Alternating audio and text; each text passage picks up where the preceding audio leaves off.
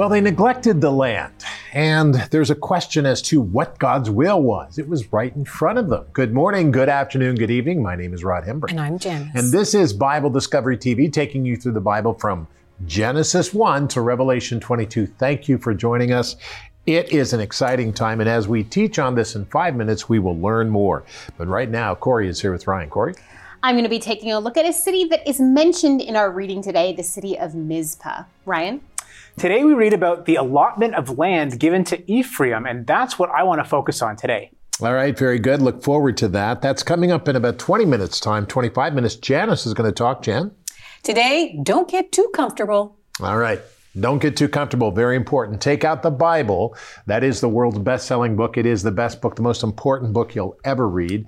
And then take out your Bible guide that takes you through the Bible and let's study. Open it up and find out what God has said to us.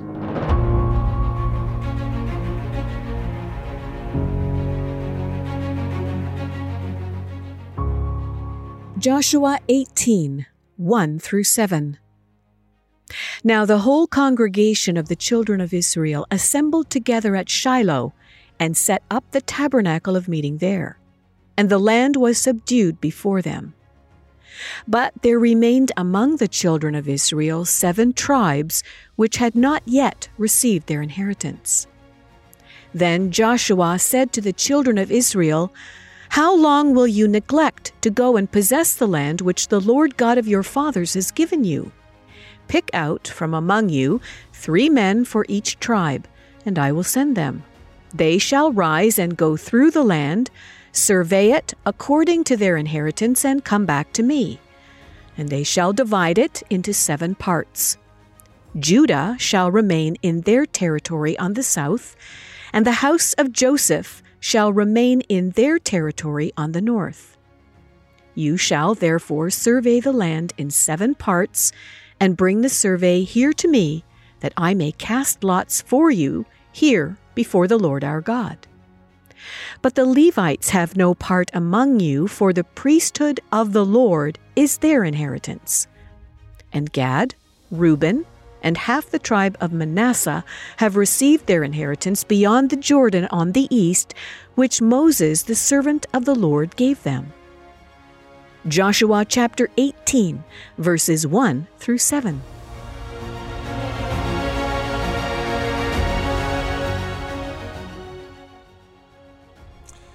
Joshua 16, 17, 18, and 19 today. That's what we study.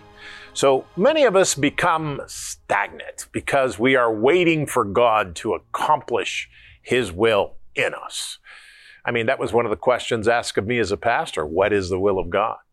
Or we become burnt out because we work and, and we work and we work more, throwing ourselves into different directions to see if we can feel the difference. Often we either think it's all about us or it's all up to God.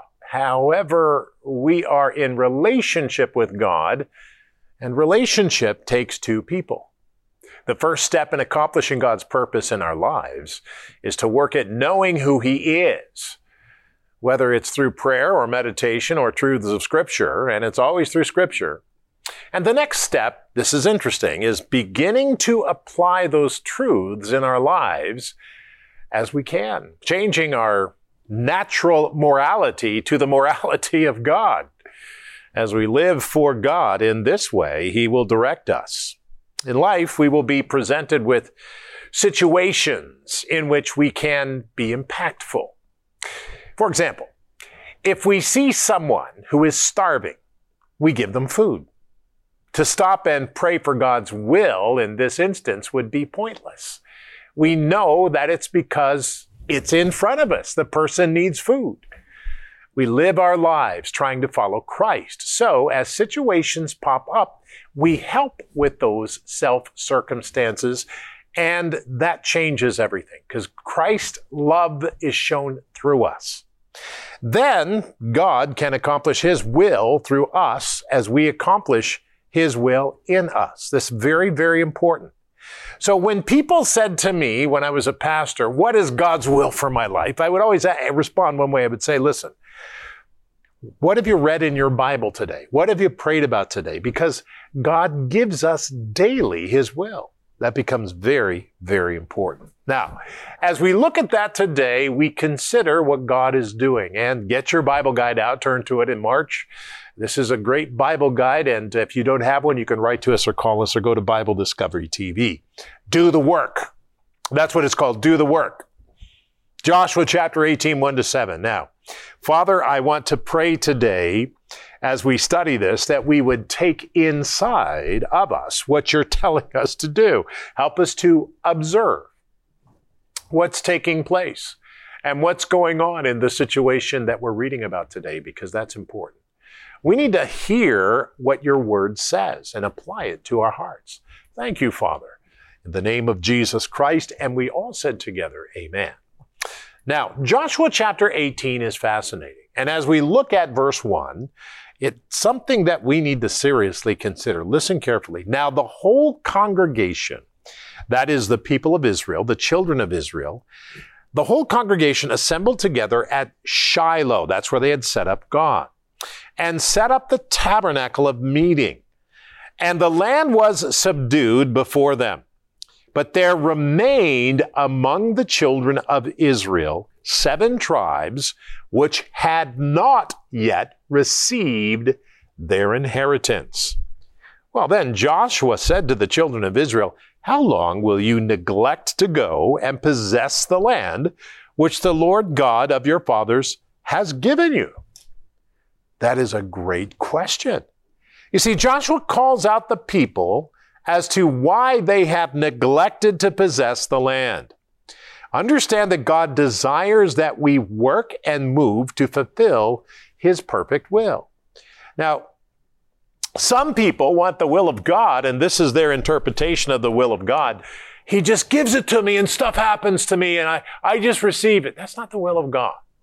The will of God comes to us when we begin to work and we begin to do the things and we see things that need to be addressed. And we address those things in the name of the Lord. That's the will of God, beloved. That's, that's how we determine it. And that's how God uses us. Very, very important. Now, let's continue on because this gets better. In chapter 18, verse 4, here's what it says. Pick out from among you three men for each tribe, and I will send them and they shall rise up and go through the land and survey it according to their inheritance and come back to me. And they shall divide it into seven parts. Judah shall remain in their territory on the south, and the house of Joseph shall remain in their territory on the north. You shall therefore survey the land in the seven parts and bring the survey here to me, Joshua said, that I may cast lots for you here before the Lord our God. Very, very important. Surveyors are sent out from each tribe, moving towards possessing the land God had given them. The Lord works when we begin to do the work. You see, now, God moves in our lives as we begin to work and do the things He's called us to do. What has He called us to do? Well, where are you working? Well, he's called you to work there because He knows exactly what's going on. So we need to pray and say, Lord, help me to work in this place where I'm at right now. If I have a business or if I don't have a business, wherever, wherever I'm working, help me to work in this place according to your will. And God will show us what's going on because there are things around us that need to be addressed by God. And the people who can do that are God's people. You. That becomes very important. Now, as we go on, this gets even better, and this is the last verse, verse 7. But the Levites, the Levites, you remember the Levites? They're the important ones, the ones who don't have an inheritance. The Levites have no part among you. For the priesthood of the Lord, this is important, the priesthood of the Lord is their inheritance. And Gad and Reuben and the half tribe of Manasseh have received their inheritance beyond the Jordan on the east side, which Moses, the servant of the Lord, gave them. Now, this is important. Joshua reestablishes the role of the Levites as priests, with God being their inheritance. Even today, God calls some to full time ministry, not everybody. Some are called to full time ministry, beloved. And the full time ministers are people who don't have an inheritance. Their inheritance is God. And I'll be honest with you, you know, it's not that, uh, I, I just want to say they don't live like crazy people with millions and millions of dollars. It's God's leaders live according to what he gives them. And that's important. And the offerings, of course, come from the people. Now, I, I need you to understand that when we are inheriting from God as full time ministers, whatever we get goes back to God as much as we can so that we live on what we have, we pay the needs that we have, but the rest of it goes to the Lord's work, beloved. That's very important for us to understand. And so, as we do that today, let's understand what God is doing and pray about it and ask the Lord to teach us. Help us, Father, today and teach us your ways because many people are called, but the one people, the full time ministers, are called differently and uniquely. Help us to know the difference and help us to do the work that you have called all of us to do. And help the full time ministers to do the work that you've called them to do with you as their inheritance. In the name of Jesus Christ, and we all said together, Amen. this character of King Saul, this historical figure. Now, I think it's probably fair to say that most of us, Uh, when we think of King Saul, we think of the bad guy foil to King David. But an entire book of the Bible is also dedicated to mostly his reign. Of course, that's First Samuel. So I'm really excited to jump into it today and see what we can learn about Saul.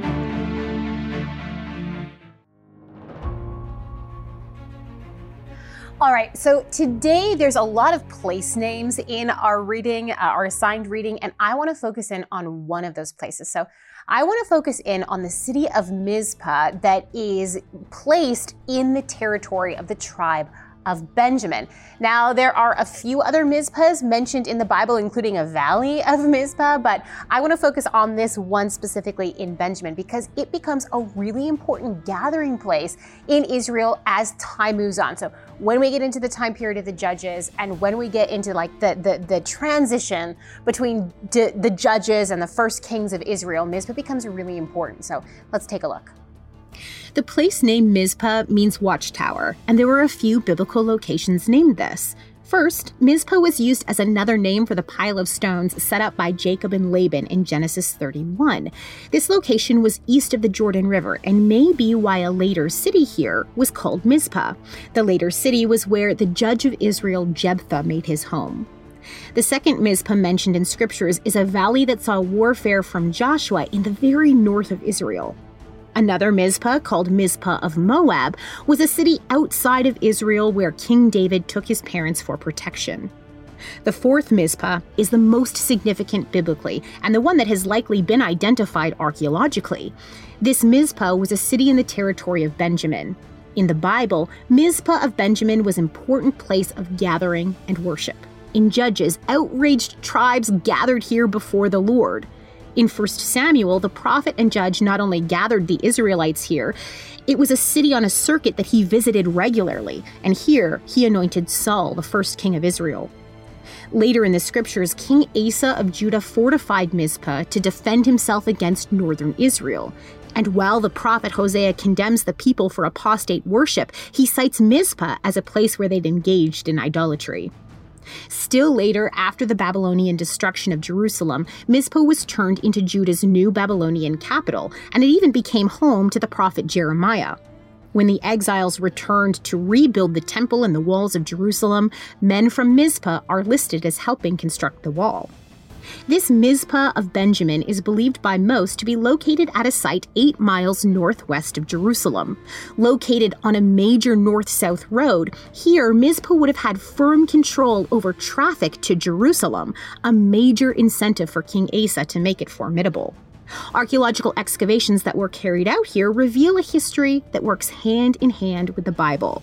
Remains from the time period of the judges showed that the city was inhabited when the Bible says Israel and Samuel were gathering there. In the next period of the kings, the city saw a massive refortification process that replaced the old city wall with a new one. The new wall was 15 feet thick, plastered, included 11 towers, and a smooth sloped area down to a lower retaining wall, and at least in some areas, a dry moat. This new wall and its double gate complex are identified as Asa's upgrades to the city. A rich history from the Babylonian exile period has been unearthed as well a palace, larger houses, and jars that may point to its use as an administration center. A unique signet seal from this time was also found bearing the name Jaazaniah, servant of the king. This may be the seal of the Jaazaniah mentioned in 2 Kings 25 and Jeremiah 40, verse 8.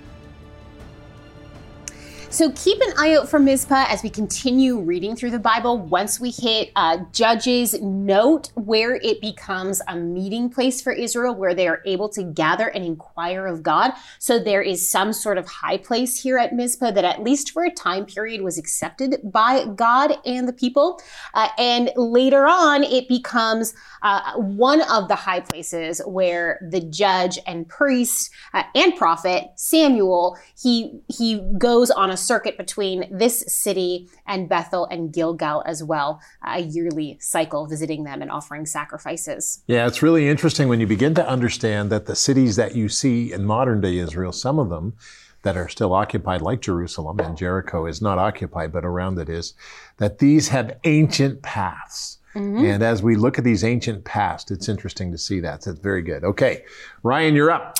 All right. Well, my segment today is all about Ephraim. And we read about Ephraim's allotment of land in Joshua chapters 16 and 17. So my segment today is all about the land and the people. And as we trace the history of Ephraim, we realize that it was more than just a tribe. He was a man whose family became a tribe, and that tribe eventually became a nation. Check it out. Ephraim and Manasseh, though the natural sons of Joseph, were later adopted by his father Jacob as his own children. This was highly significant and meaningful, since full sonship granted them each a full share of the inheritance, along with Jacob's other 11 sons. It also meant that Joseph received a double share of the inheritance. Not only were Ephraim and Manasseh given full sonship, but they were distinguished from Jacob's other 11 sons in that they were blessed before any of Jacob's other children, and they were the only grandchildren to receive a blessing. Jacob again breaks the norm when he bestows the blessing of the firstborn not upon Manasseh, but instead upon the younger Ephraim. This was not unheard of. In fact, for four generations now, younger brothers received the family blessing Isaac instead of Ishmael, Jacob instead of Esau, Joseph instead of Reuben, and now Ephraim instead of Manasseh. Although Joseph was displeased with his father's actions, Jacob showed prophetic knowledge. It was to be simple historical fact that Ephraim and Manasseh together should be the most powerful component of Israel, but that of the two, Ephraim would be the stronger. Manasseh would be great, but Ephraim would be greater. As time went on, this prophetic act became reality, and though Ephraim the man was now dead, his name lived on through his tribe of descendants, which grew in both size and strength. In fact, his tribe's leadership was already apparent by the time of Israel's wilderness wanderings. In the arrangement of the Israelite camp, for example, it was Ephraim which headed up the three tribes on the west side. And when the time came, it would be an Ephraimite commander, Joshua, son of Nun, who would lead his people into the conquest against Canaan, which ultimately resulted in his tribe receiving one of the largest and most favorable allocations of land. In fact, within Ephraim's territory was Shiloh, which was a religious center where the tabernacle was erected and where the ark rested during Joshua's time. As history continued to progress forward, so too did Ephraim's dominance. Actually, by the time of the judges, the tribe had grown so powerful that it exercised leadership among the ten northern tribes. In fact, only in the time of David does God reject the Ephraimite line due to its sinfulness and replace it with one linked to the tribe of Judah. Nevertheless, when the kingdom split, Ephraim became the most powerful tribe in the north. This was headed up by an Ephraimite official named Jeroboam, who became king of northern Israel, and from his time onwards, the center of the political and religious life of the northern kingdom was in Ephraim. So much so was this the case that the northern kingdom was commonly called Ephraim right up to the time of its fall and deportation under the Assyrians in 722 BC.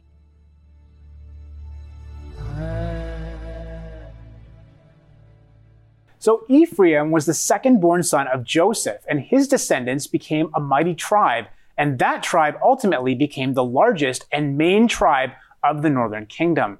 And that's why the Bible later refers to northern Israel as Ephraim. So you had Judah in the south and Ephraim in the north.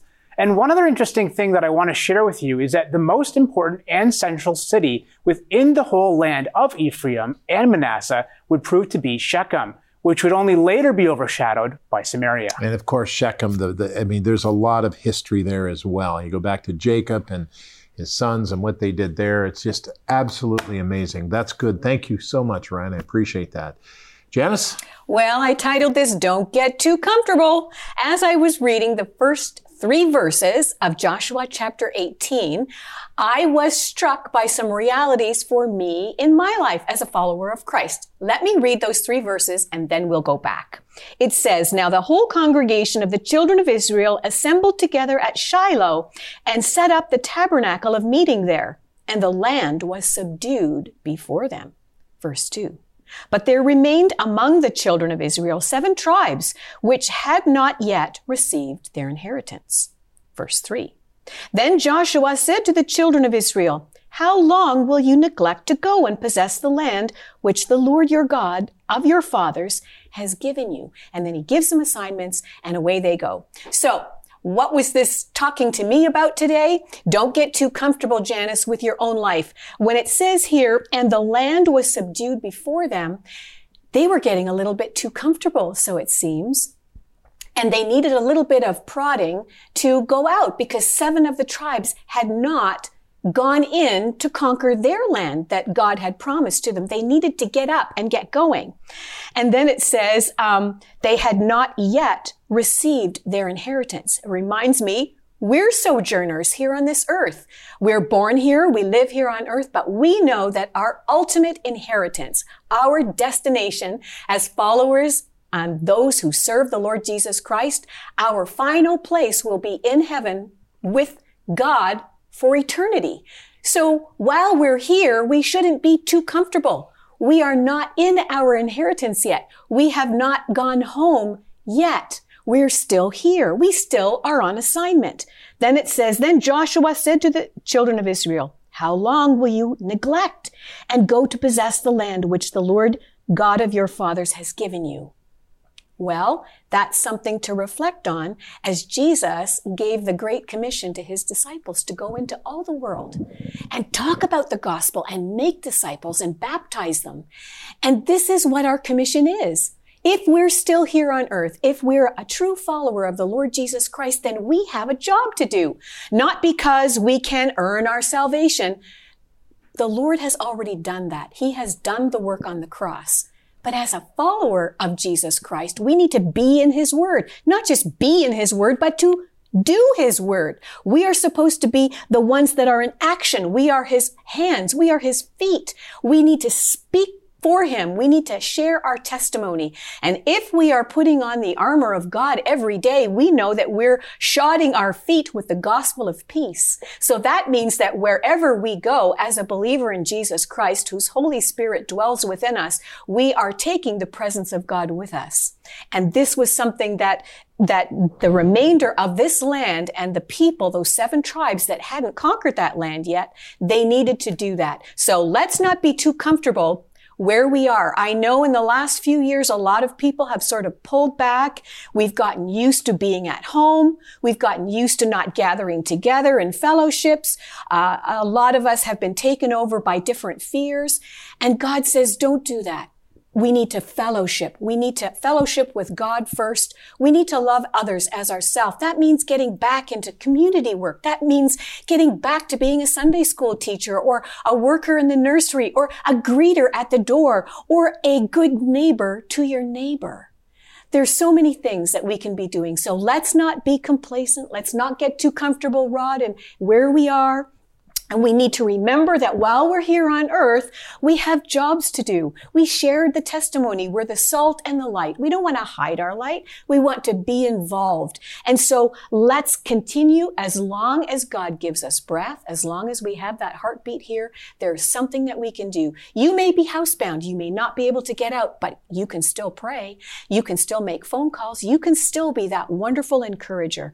And um, it doesn't matter from the beginning of our life to the end of our life. God God has not called us to be lazy. And, and what I mean, I mean to say that, I, I mean to say that in a good way. Yes. But we, because of the pandemic and all of that, you know, we've been pushed and forced into our homes.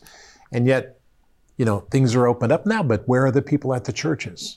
And, and 40% of the church, the churches have gone back to 40% yes. of what they were. And a lot of that has been complacency. A lot of that is health issues. And, you know, we thank God that we do have uh, internet we do have TV where we can fellowship.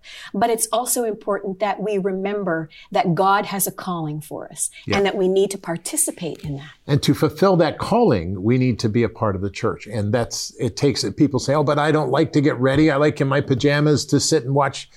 That's true. But when you get up and get ready and go to church, you're doing something and God calls you to do something. And so that's really important, that aspect of doing something, getting ourselves active for the Lord. That's very good. And we need to remember that. So I would suggest this coming weekend that you make a decision to go back to church and find a church that teaches the Bible and go back to church. Very simple.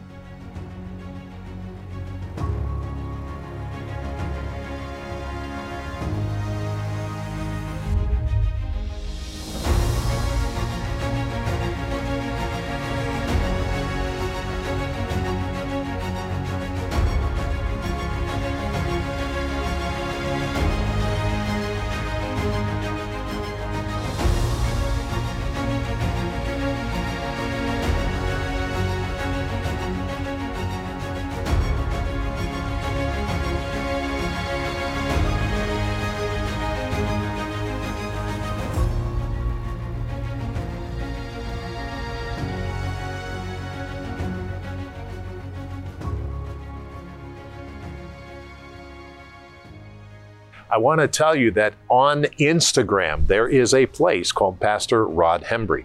And I want to encourage you to go there because, and subscribe to it, because we do videos and all kinds of things on Instagram as well. That's very, very important. Today, let's pray and let's ask the Lord to help us. Father, help us to know your direction for our lives. Keep us close to you and close to your word. In the name of Jesus Christ, we said together, Amen.